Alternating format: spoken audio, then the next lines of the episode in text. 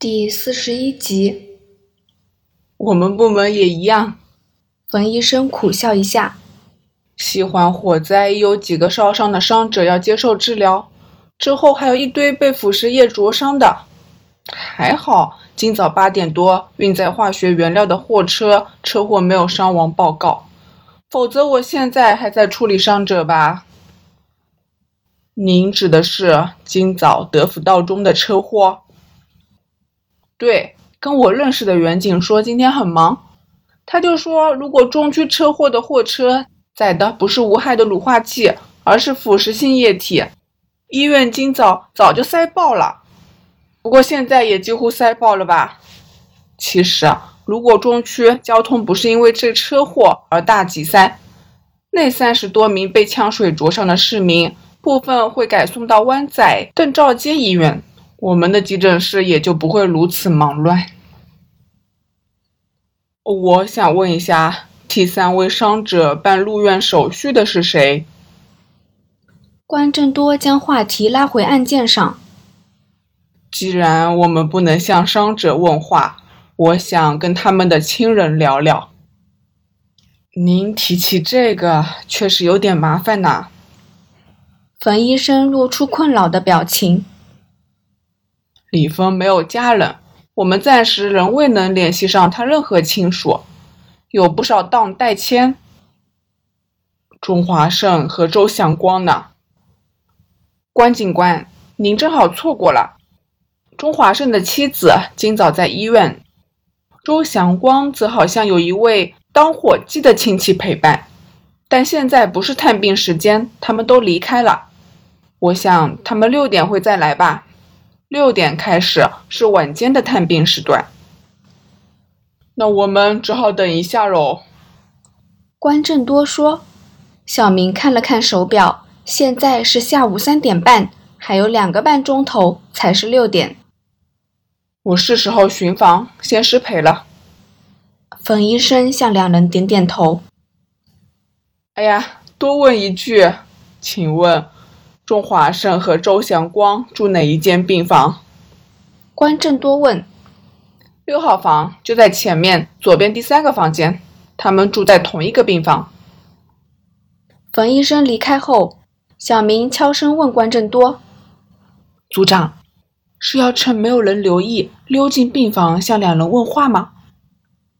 就算溜得进去，他们都不一定愿意回答我们吧。”关正多爽快地说：“咱们就在这儿等一下，两个钟头很快过去。”关正多走到接待处旁的一张沙发前坐下，留下小明呆站着。小明没想到行事不按章法的组长，这回居然乖乖的遵守指示。小明无奈地坐在关正多旁边，正想问。正想问他如何从三位伤者口中找出犯人的线索，关正多却开始谈论化学灼伤的相关知识。他从应急治疗开始，一直滔滔不绝地谈到使用抗生素和非类固醇消炎剂的药物治疗，再聊到植皮手术和人工皮肤对伤口愈合的效果。小明心想，旁人大概会以为。关正多是专科医生，而他是正在了解治疗城市的病患家属。组长，我先去一趟洗手间。当关正多说到烧伤者因为皮肤无法阻止水分流失，所以要持续补充水分时，小明打住组长的长篇大论，借上厕所逃避一下对方的疲劳轰炸。到底组长为什么会懂这堆冷知识啊？小明不往洗手间时，内心不断嘀咕。他绕过两个弯角，按指示找到洗手间，解决后对镜子洗了把脸，离开厕所。正打算回到接待处时，小明不自觉地瞄到了一个指示牌。玛丽医院有不少大楼设空中走廊，把各大楼互相连接。让警务人员和病者节省移动时间。杰座一楼就是急诊室。小明当然对急诊室没有兴趣，他有兴趣的是，二楼东翼的洗手间。石本天越窗逃走的那一间洗手间。虽然他跟随组长到医院是为了调查枪水弹案，但他身为一名刑侦探员，自然会在意另一宗案子。小明前几年在各个景区大大小小的侦缉部门待过，参与过不少案子。虽然他担当的只是毫不起眼的角色，但他清楚自己身上流着的是刑警的血。石本天曾是头号通缉犯。是警队和市民的公敌。如果他可以选择，他也会选择追捕石本天，而不是调查这个老舌子枪水弹案。反正尚有时间，去瞧瞧吧。小明看看手表，下定决心往借座走过去。通过走廊，小明来到借座，在梯间有说明各层部门的指示牌。一如他在盘问陈教员的影片所知，借座二楼是警务社会服务部，一楼就是急诊室，九楼是陈教署管辖的激流病房，用来扣留患病的嫌犯，或是让需要留医的囚犯暂住。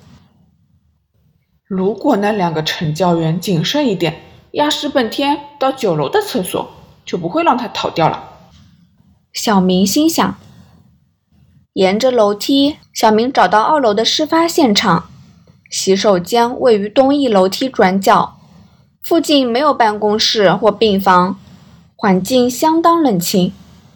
小明心想：难怪惩教人员会押石本天到这里如厕。洗手间没有警员驻守，小明猜想同僚搜证后就将现场解放。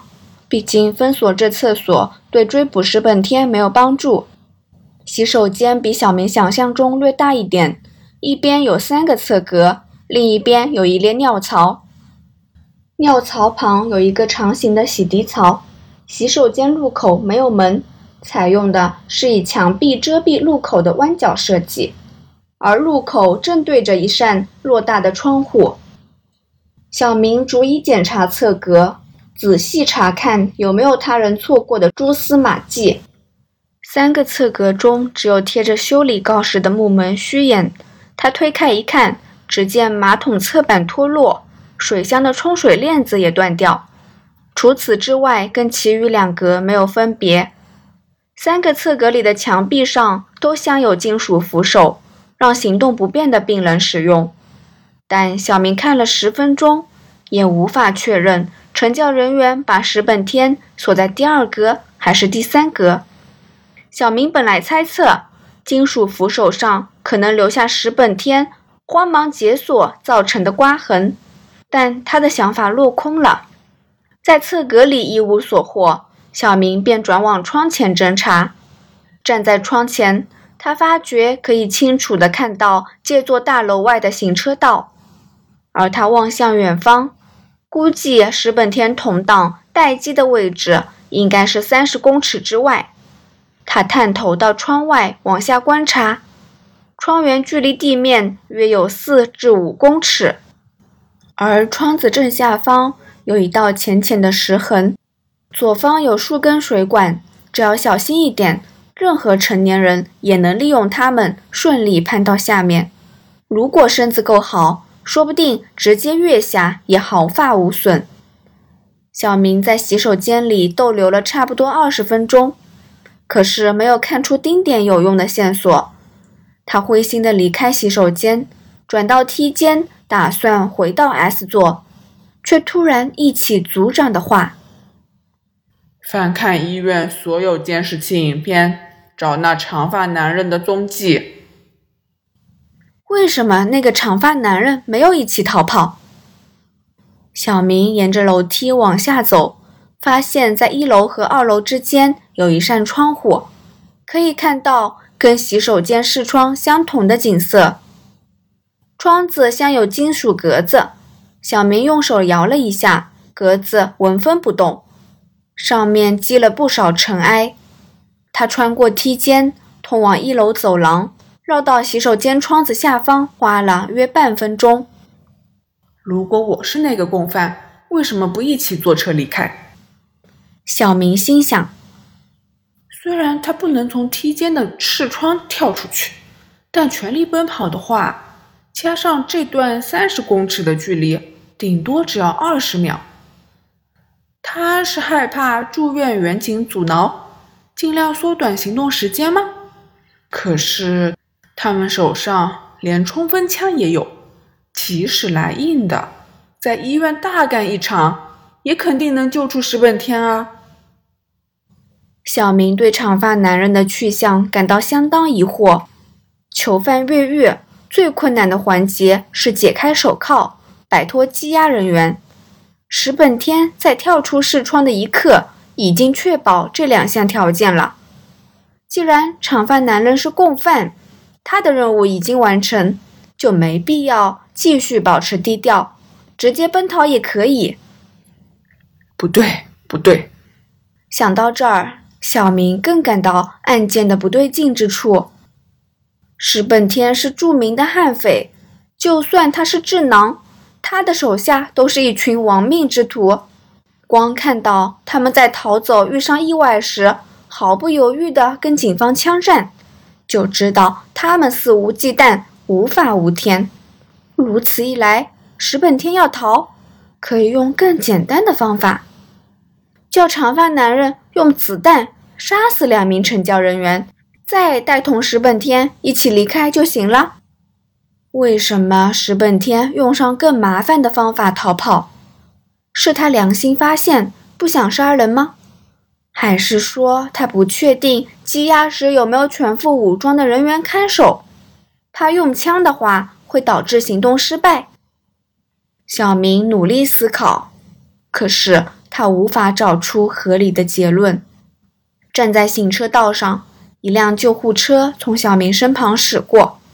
他猛然从沉思中回到现实，他看看手表，发觉自己已离开足足半个钟头，于是三步并作两步，匆忙逃回绞刑及创伤外科的接待处。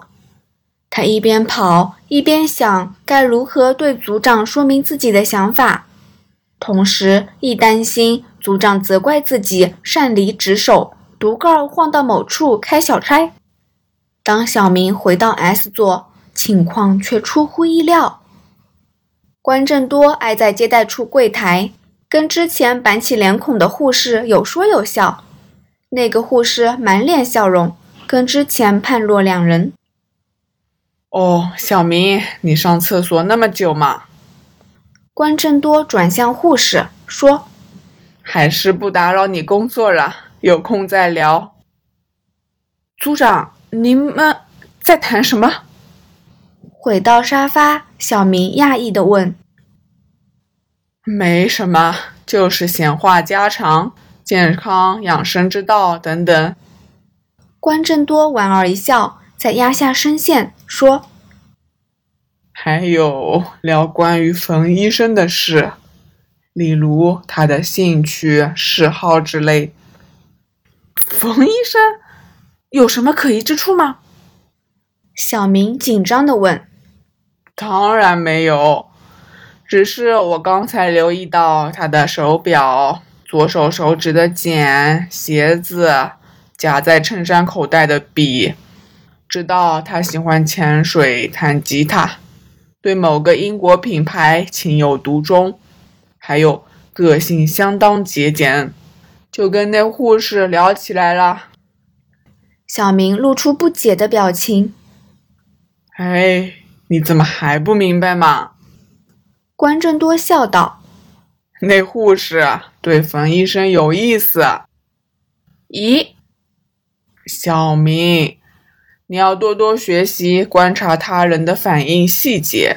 每个人一举手、一投足，都无意间说出不少事实。”刚才那护士打电话通知冯医生，和跟冯医生面对面说话时，表情都跟之前有着明显的不同。那么是那个护士有什么可疑？不，我只是打发时间罢了。关正多因为小明的冥顽不灵，忍俊不禁。不是每件事都跟案件有关的。小明搔搔头，对关正多的行径感到不解。他们面前明明有一堆难解的案子，关正多竟然还有心情说三道四。小明心想，或许对沈探而言，从来没有叫他为难的情况吧。